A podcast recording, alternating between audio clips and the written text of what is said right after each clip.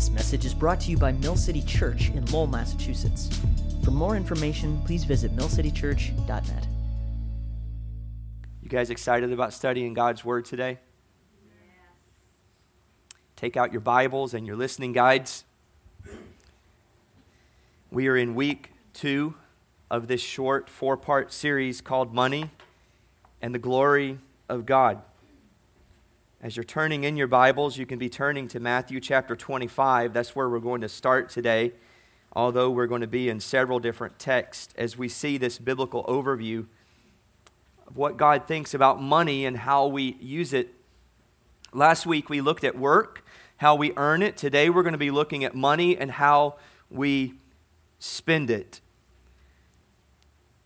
And so if you're anything like me, you may be asking the question, why? So why a series on money? It, perhaps it even surprises you that a church would even be doing a study on money that's not simply based upon asking for more money.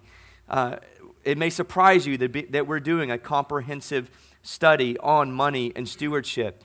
Well, here's why it's so relevant. It's because every one of us has it in some form or fashion. And based on an analysis of government data and other studies, here is the financial state of the average American today. The average American household possesses six thousand to seven thousand dollars in credit card debt. A C N B C study released a couple of years ago found that nearly eighty percent of households in America live paycheck to paycheck, with thirty-nine percent of us saying that we don't have enough in savings to cover a one thousand dollars emergency.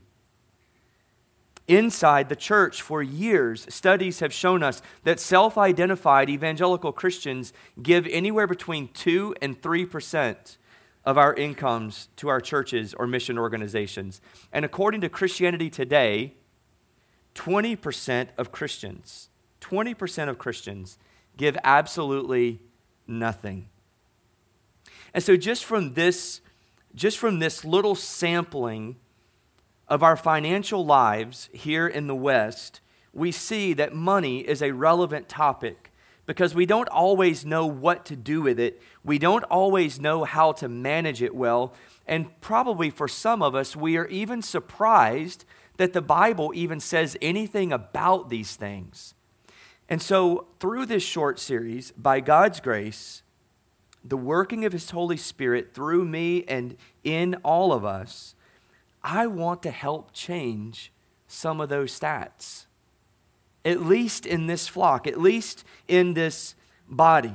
I want to help us think biblically, but not just think biblically, but to even think worshipfully about the way we work hard to earn money, and then to take that money and to spend it, save it, and generously give it for the glory of God and for the advancement of His mission. Now, I have to give you this disclaimer. So over the next three weeks, today we're going to be looking at spending it for the glory of God. Next week, saving it for the glory of God. And then the third week will be giving it for the glory of God.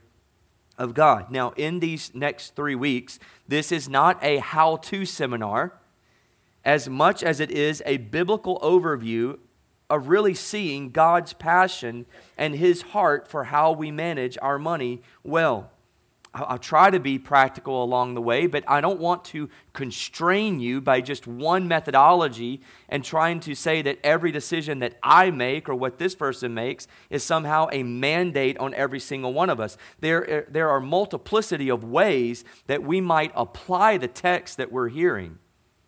But we're going to hear what God's heart is on this, on these matters and how He might lead us to change our hearts and seeking out wise counsel and aligning ourselves financially under the lordship of Jesus. And so this morning, we're going to learn what the Bible teaches us about spending money well, spending it and budgeting it wisely while avoiding some of the common pitfalls that human beings often fall in when it comes to spending money foolishly. So we're going to start in Matthew twenty-five because Jesus gives us a parable here, and he's going to use money and resources to make his spiritual points. And so I'm going to start reading in Matthew twenty-five, verse fourteen.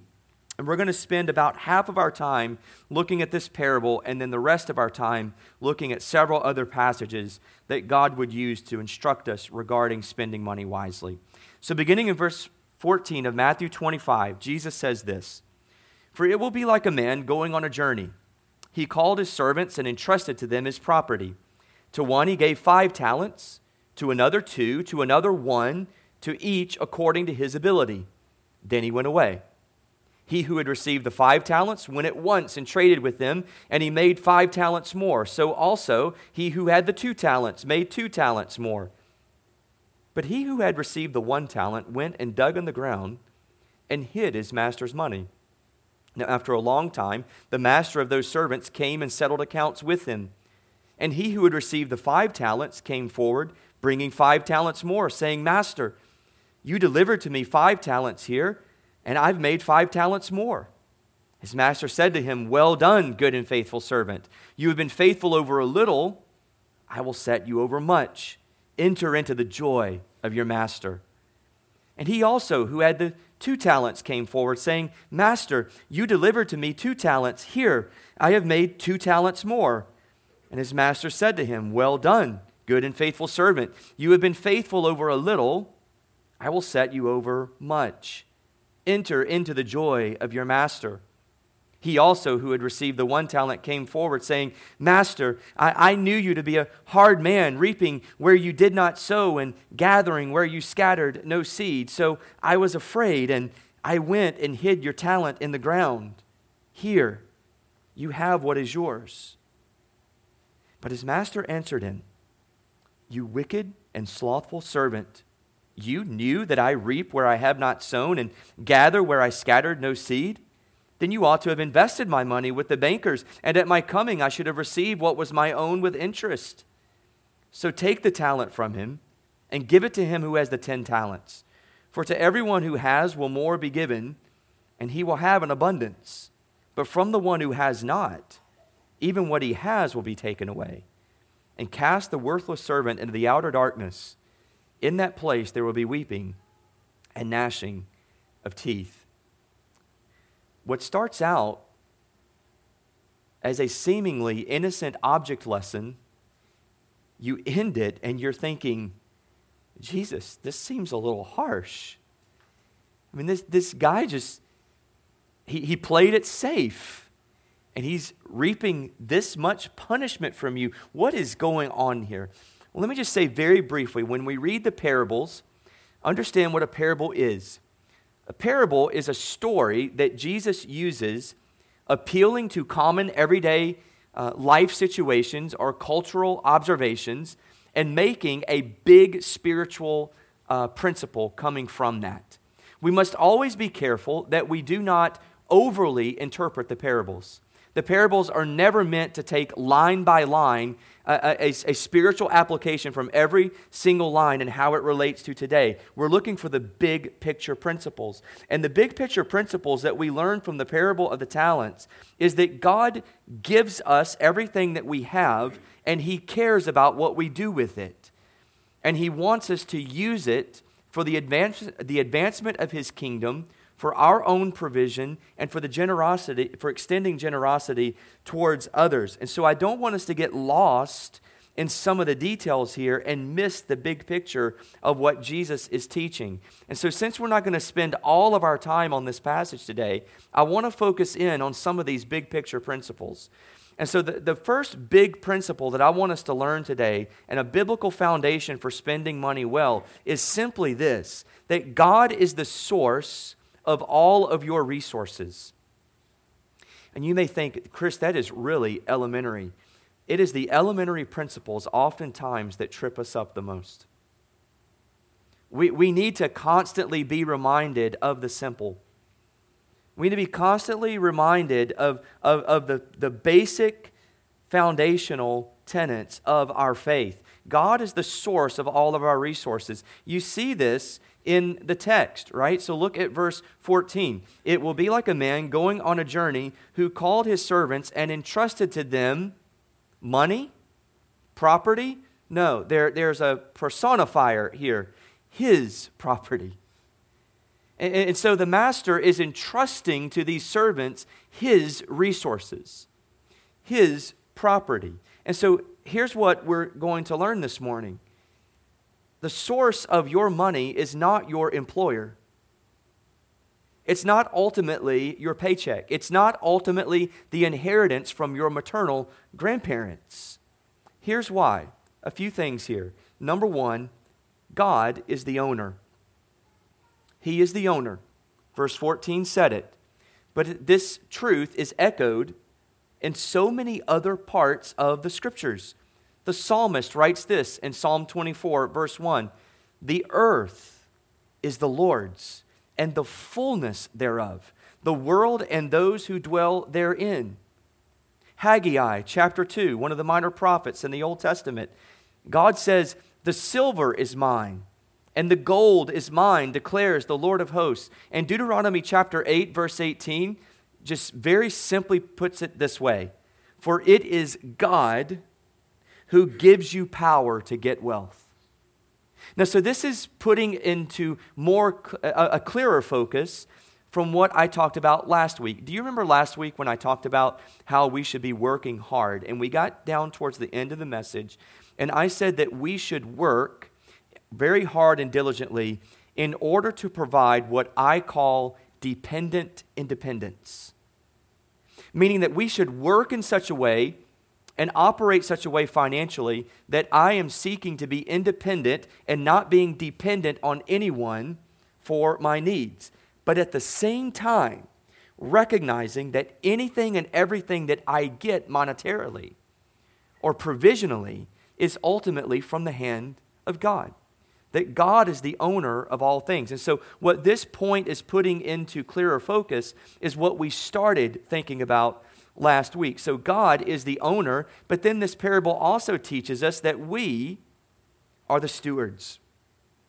We are the stewards or the managers. You might want to use that word. And so in this case, it's as if we are working, we are working for a, a very wealthy benefactor, and we are the managers of his portfolio.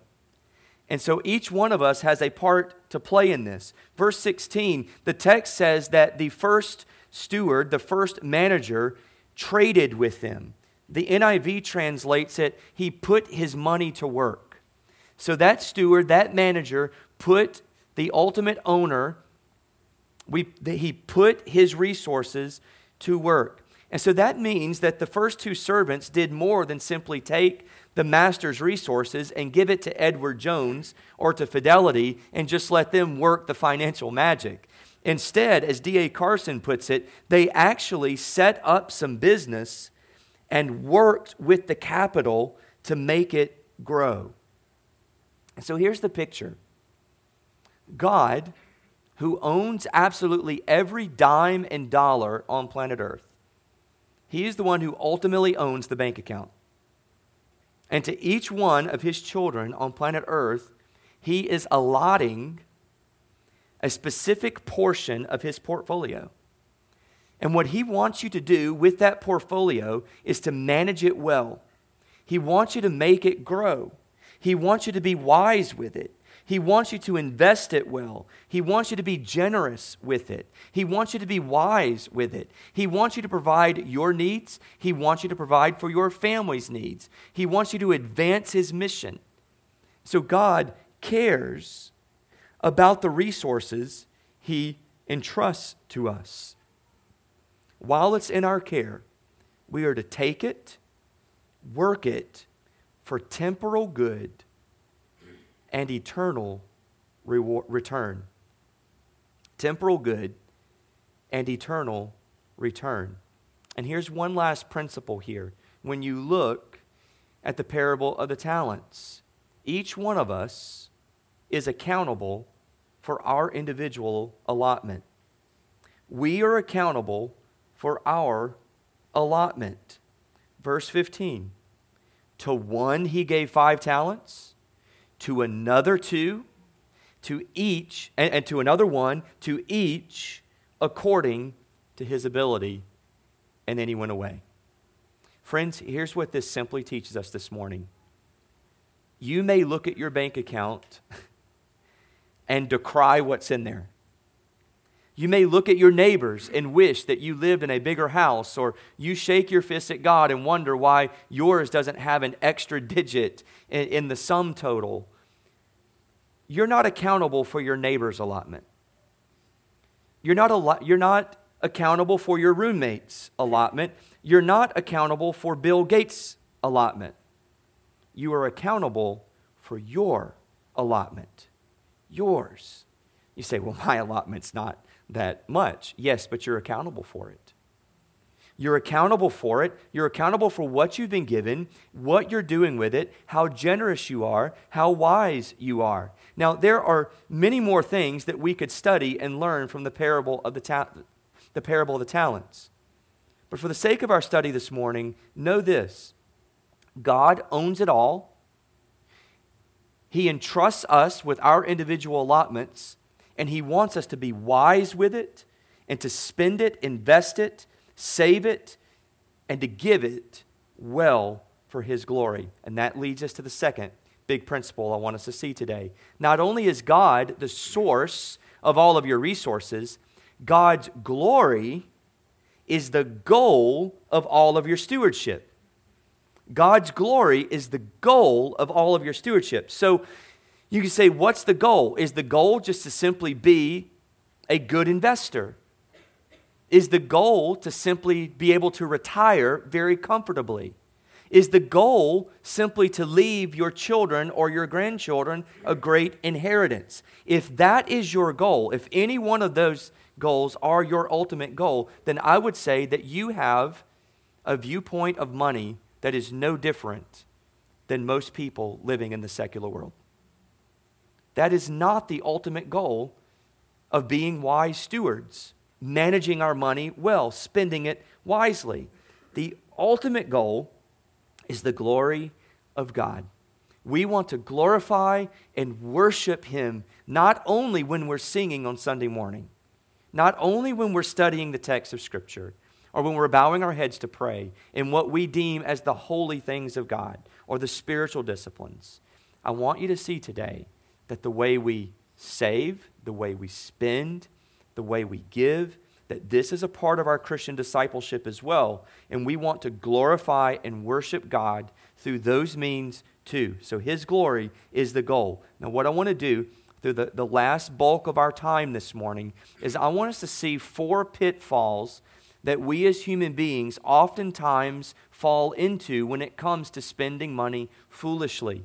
And the reality is, every one of us in this room have fallen into one of these categories before, or multiple ones of these categories before. And the reality could be today that there are many of us in this room who fit into several of these categories today.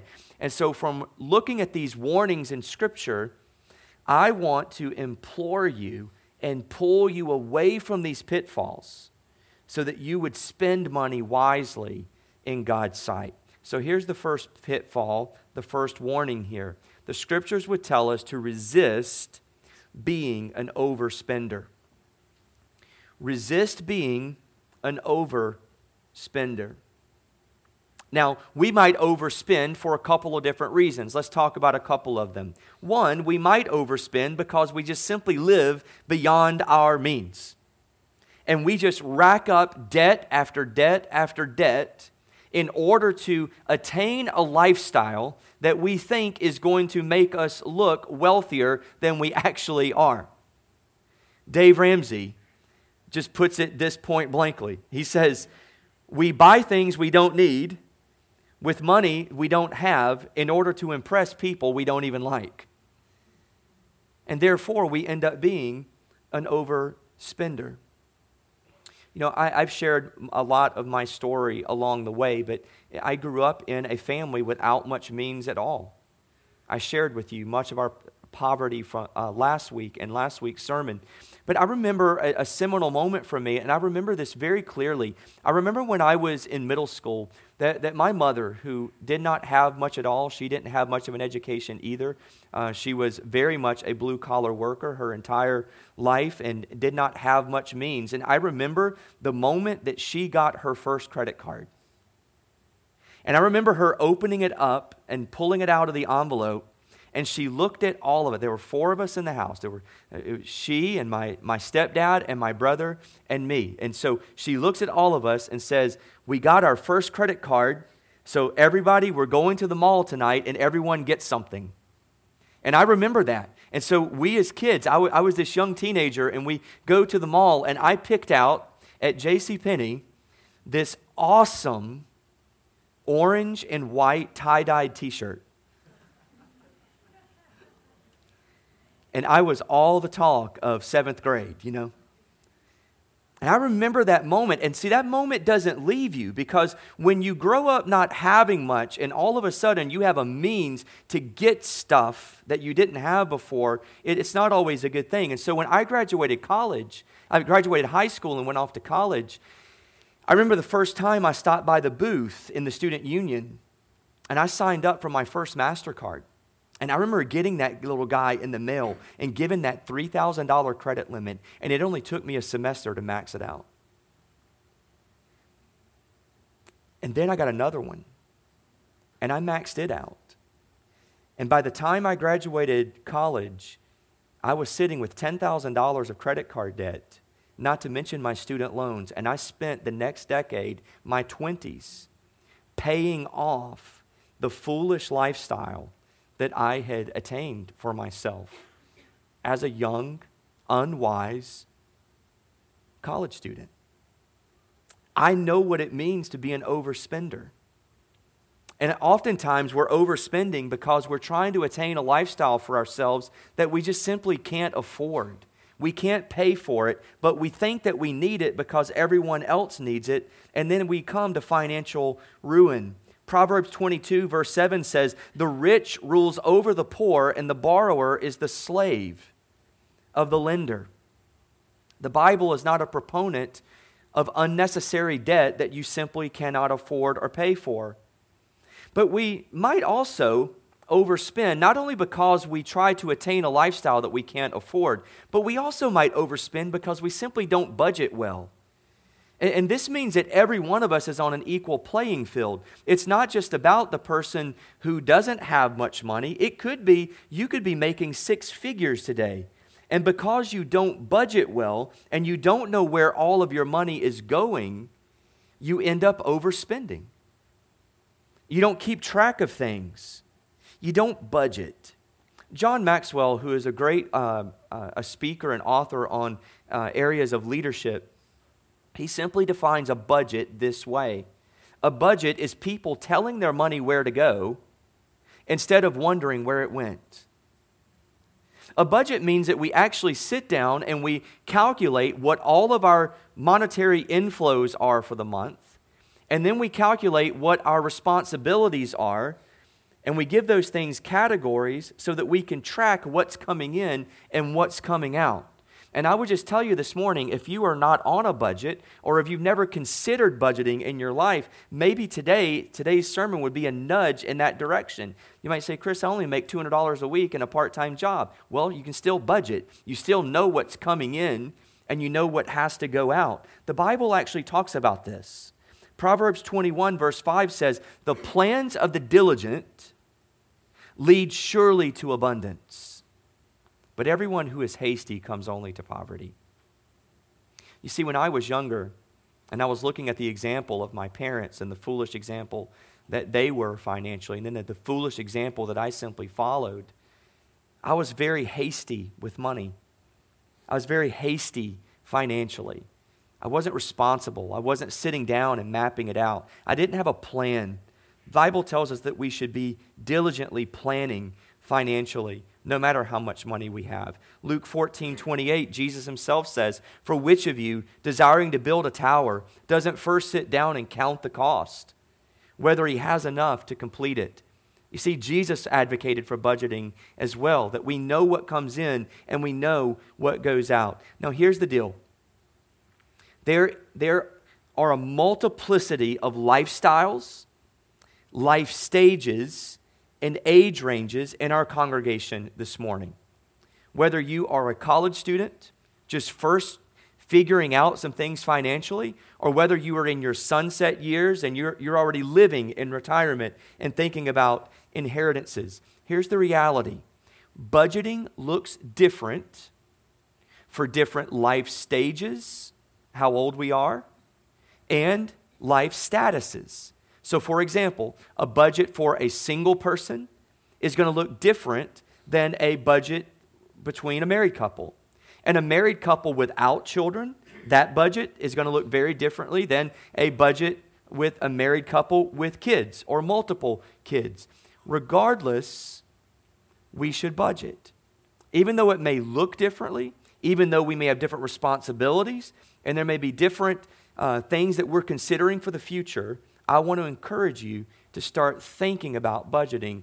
Think about making some financial planning, because the Bible says that God is honored when we do that. Because when we don't do that, we end up being an overspender. And the Bible would say that's a pitfall that we don't want to fall into. Number two, a second pitfall is this. It's kind of like the opposite end of the spectrum. See, we need to be resist overspending, but we also need to resist being a hoarder. And the Bible is very clear on saving money and preparing for the future, and we'll look at that more intently next week. But there is a fine line between responsibly saving and simply being Christian hoarders. And what we end up doing is we start saving up so much for a rainy day that we don't know how to spend money and actually enjoy the sunshine. And the Bible would call us away from that mentality as well. In Matthew twenty-five, in the parable of the talents, if you go down to verse twenty-four, you might want to just make this note. The wicked servant was ultimately rebuked for inaction. He just went and buried the money in the ground, which was actually a very regular practice of Jewish culture at that time. They didn't have banks with interest-bearing savings accounts at that time. And so if you had things of value, money that you wanted to save, an inheritance that you wanted to uh, to pass on to, you would just go bury it in the ground. And so what the, the wicked servant was ultimately being uh, chastised for by Jesus is that he didn't do anything with it. He just stored it up and just let it uh, attain rust, and, and it wasn't able to be used. Here's a big lesson for us this morning. God has given us resources to use them, to promote good and enjoyment, not only in our lives, but our families' lives, and for the sake of His mission. And so, yes, we want to save, and we'll look at that next week. But we could save so much that we just become hoarders. And we just sit on wealth that God wants us to use for other things. If you turn back in the Old Testament to the book of Ecclesiastes, Ecclesiastes chapter five, verse thirteen, the writer Solomon says this, "There is a grievous evil that I have seen under the sun. Riches were kept by their owner to his hurt." That's the hoarder. That's the hoarder who is saving up so much for a rainy day that he doesn't know how to live in the sunshine. You see, God has trusted to us His resources to spend, to use. We may be tempted to, to hear this or read this passage and think that, well, it doesn't apply to me because he says the rich do this. And this is that one percent that, that senators and presidential candidates talk about all the time. Not so fast. Not so fast. I want us to think about this reality this morning because it completely transforms the way we approach the issue of money and wealth from a biblical standpoint. I want you to know that if you were even lower middle class in the United States of America, you were among the one percent of all of human history. You're like, what? Yeah. It's how wealthy our country is, is that even those of us in America who have very little, we are still much wealthier than so many different countries in all the world. And biblically speaking, when you look at what the average lower middle class and even those in poverty in America today, now this is maybe a surprising thing and even hard to hear for some of us, even for those of us in poverty in America, if we live in an apartment and we have running water and electricity and indoor plumbing, we are among the wealthiest of the globe today. And so when the Bible talks about the rich in this age, be very careful that we don't just pass the buck and say that the Bible is talking about someone other than me. Ecclesiastes chapter five, you go on down to verse nineteen. He writes, "Everyone also to whom God has given wealth and possessions and power to enjoy them and to accept his lot and rejoice in his toil. This is the gift of God." Again, God has given us resources to enjoy them. First Timothy chapter six, verse seventeen, Paul, "As for the rich in this present age, charge them not to be haughty, nor to set their hopes on the uncertainty of riches, but on God who graciously provides us with everything to enjoy." This is the passage that completely transformed my viewpoint on money. After making such financially foolish decisions in my early twenties. For a long time, I, I had this oppressive viewpoint of finances and money and buying things. And so anytime I would want anything that was nicer or something that I didn't need, I just felt guilt for it. And, and I would either not buy it or I would buy it and just feel guilty because I did it. And it was because of just so many years of just bad decision making. And you know, we oftentimes do this, don't we? So we're we're in the box store, right? We're in the big box store, and we make our eye down, make our way down the uh, entertainment aisle, and we see the sixty-five inch OLED T V that's now in stunning four K, ultimate high definition, right? And then we start realizing, well, I really want that. It would be great to watch the Patriots next season on that. Yeah, but I don't really need it. And so then we start wrestling through it, right? And so then we start coming up with some crazy justification for getting it. Well, you know, I could host a Bible study in my house. And what we could do is we could use those new video series that are attached where the, the author is actually teaching some of the material. And David Platt or Francis Chan would look so much better in stunning four K high definition T V. And so because I would have that T V, the Bible study could be in my house. And then as we're having that Bible study, people's lives could be changed. And they could really start thinking about how to live for Jesus. And they may become Uh, passionate about overseas missions, and then they could go to Africa or India where water wells are needed to be built among the most disenfranchised in the world. And so ultimately, me getting this T V is actually helping to cure diseases or bringing water and food to those who are actually hungry in the earth. So actually, this would be a good spiritual decision for me. So that's ultimately why I got the T V. You're laughing because you know this is true. Here's what I believe that verses like Ecclesiastes five and First Timothy six, when the Bible is telling us that when God gives us resources graciously for our enjoyment, is that it is actually quite possible to spend money on things we don't necessarily need when we have the right mentality of thanksgiving and gratitude from God, towards God for what He's given us, and then enjoying those things rightly and sharing them with others, we have no need for some crazy justification in order to purchase things we don't really need. It's a way that God actually lavishes His grace upon His children. So here's the deal. The Bible would call us to resist being an overspender, but also to resist being a hoarder.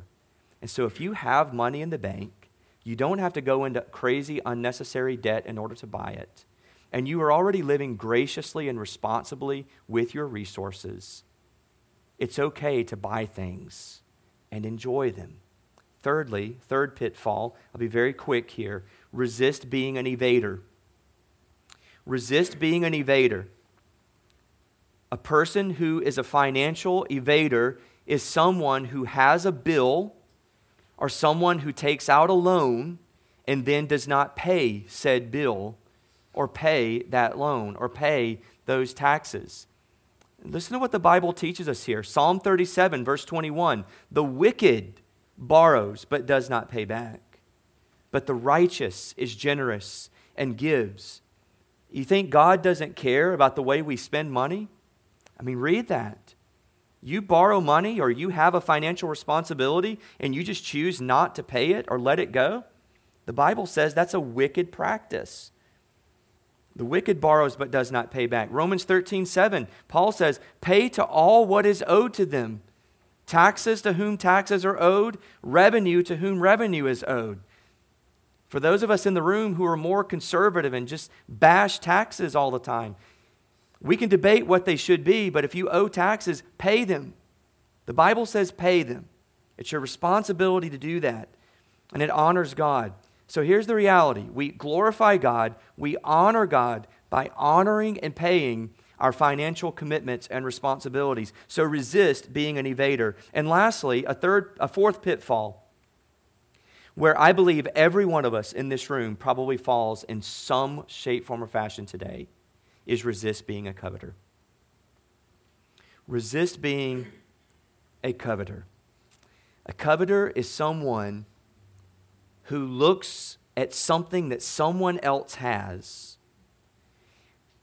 and you want it too, and it consumes you until you get it. Or you look at what someone else has that you don't have and you're envious, you're jealous, you long for it. And then what that leads you to do is to make financially erroneous decisions, like getting into unnecessary debt, becoming an overspender, getting yourself in financial turmoil. So the Bible would call us away from bad practices like overspending or being a hoarder, but the Bible also calls us away from uh, uh, de- destructive mindsets and dispositions like coveting.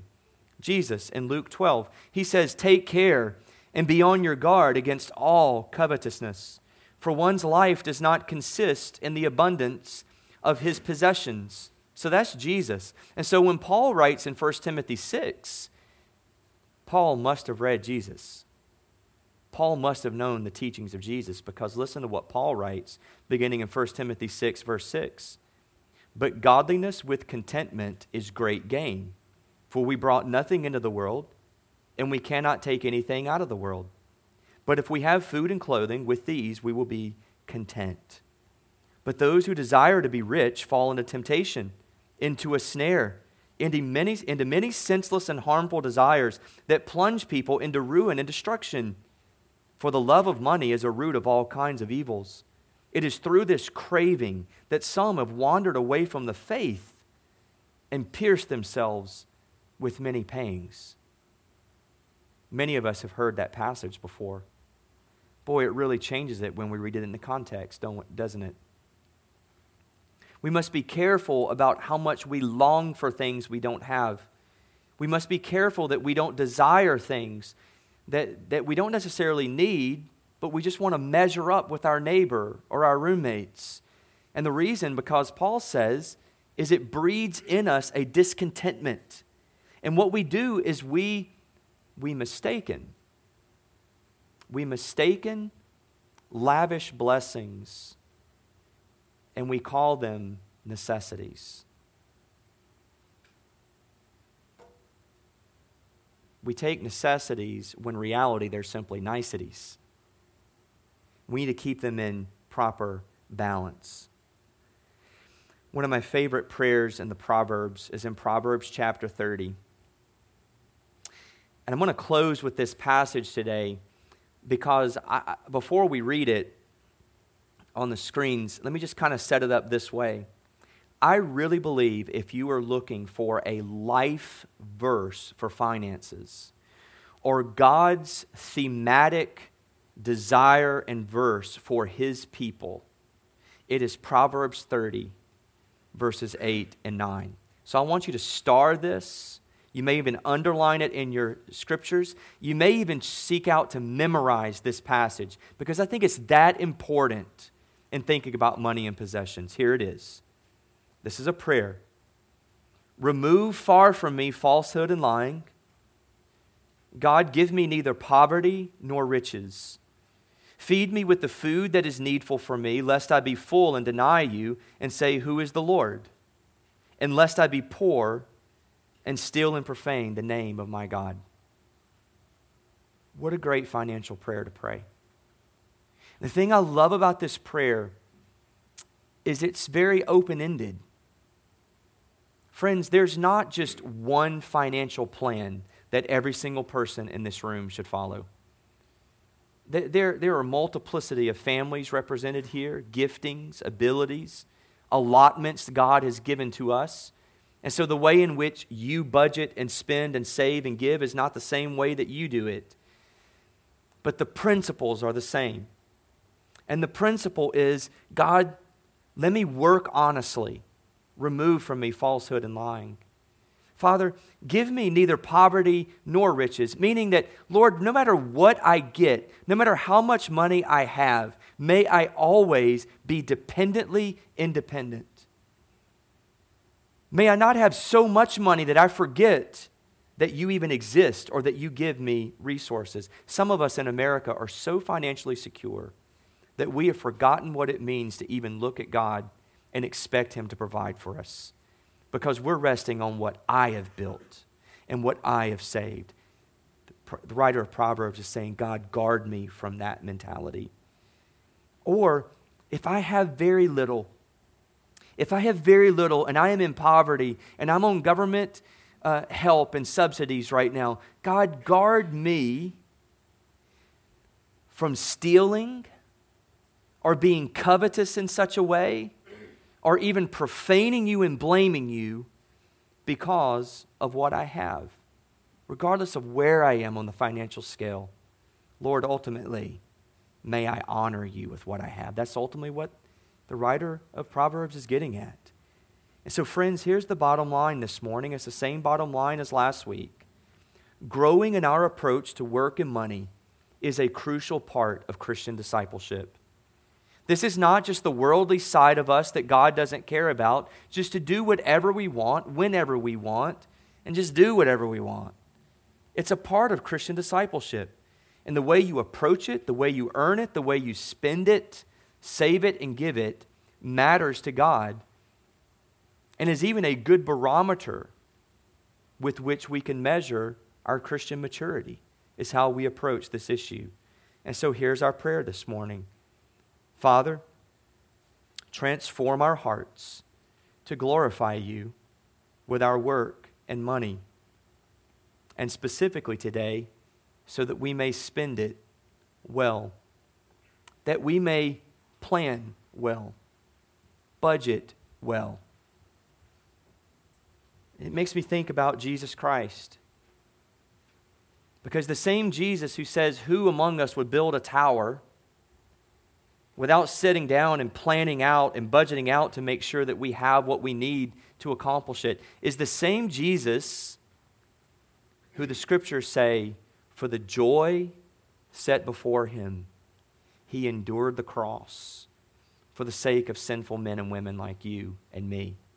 Jesus sat down.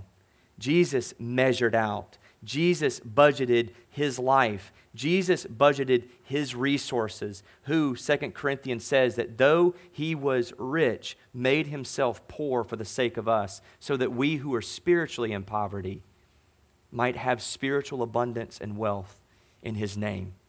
And so this morning, I want you, I want to point you to Jesus, because you may hear all this today and you're weighed down by it. And what I want you to know is the same Jesus who commands these things is ready and willing today to give you the grace to radically change your life and your approach to money and finances, yes, but also your entire life. And so if you're here today and you want to talk to someone spiritually about what God is doing in your heart in response to the gospel, would you just reach out to a friend today and say, hey, I really would like to talk to somebody. Can you help me?